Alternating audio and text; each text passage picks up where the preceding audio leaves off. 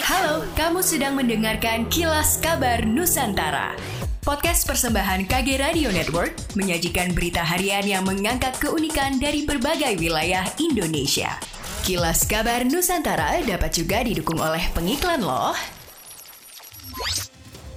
Setelah beroperasi selama 18 hari terhitung sejak 14 April hingga 2 Mei 2023, posko terpadu angkutan udara lebaran resmi ditutup. General Manager PT Angkasa Pura I Bandara Samratulangi Manado Minggu Skandegwai pada penutupan posko terpadu mengutarakan, sepanjang libur lebaran, Bandara Samratulangi melayani lebih dari 80 ribu penumpang dengan lebih dari 700 pergerakan pesawat. Minggus menyebut data ini mengindikasikan peningkatan. Dari catatan posko terpadu, puncak mudik terjadi pada tanggal 19 April 2023 dengan total penumpang 5.527 serta 47 pesawat dengan persentase peningkatan 20% dari tahun sebelumnya. Sementara untuk arus balik terjadi pada Senin 1 Mei 2023 dengan total penumpang 5.663 dan 47 pesawat dengan persentase kenaikan pesawat 11% dibanding tahun sebelumnya.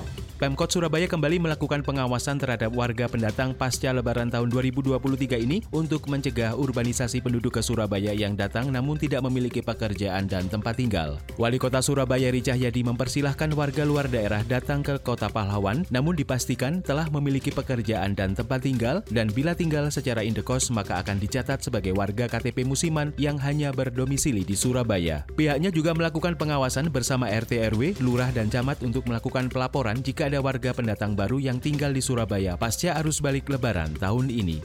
Bank Indonesia BI menilai laju inflasi Sulawesi Selatan pada April 2023 relatif terkendali. Hal itu seiring terjaganya stabilitas harga komoditas pangan strategis di tengah momentum Ramadan dan Hari Raya Idul Fitri 1444 Hijriah. Kepala Perwakilan BI Sulsel Kausa Iman Karana mengatakan inflasi pada April lalu tercatat 4,81 persen.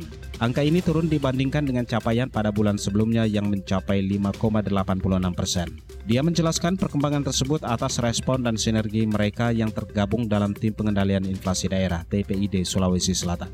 Ke depannya, Bank Sentral memprediksi inflasi Sulawesi Selatan tetap terkendali dalam kisaran 3 plus minus 1 persen sepanjang tahun 2023. Kepala BI Sulawesi Selatan Kausa Iman Karana juga mengungkap inflasi di Sulawesi Selatan dipicu oleh kenaikan harga kelompok transportasi khususnya angkutan udara. Hal ini seiring peningkatan permintaan pada momentum Idul Fitri dan libur panjang. Selain itu disebabkan berlanjutnya kenaikan harga beras. Demikianlah kilas kabar Nusantara pagi ini.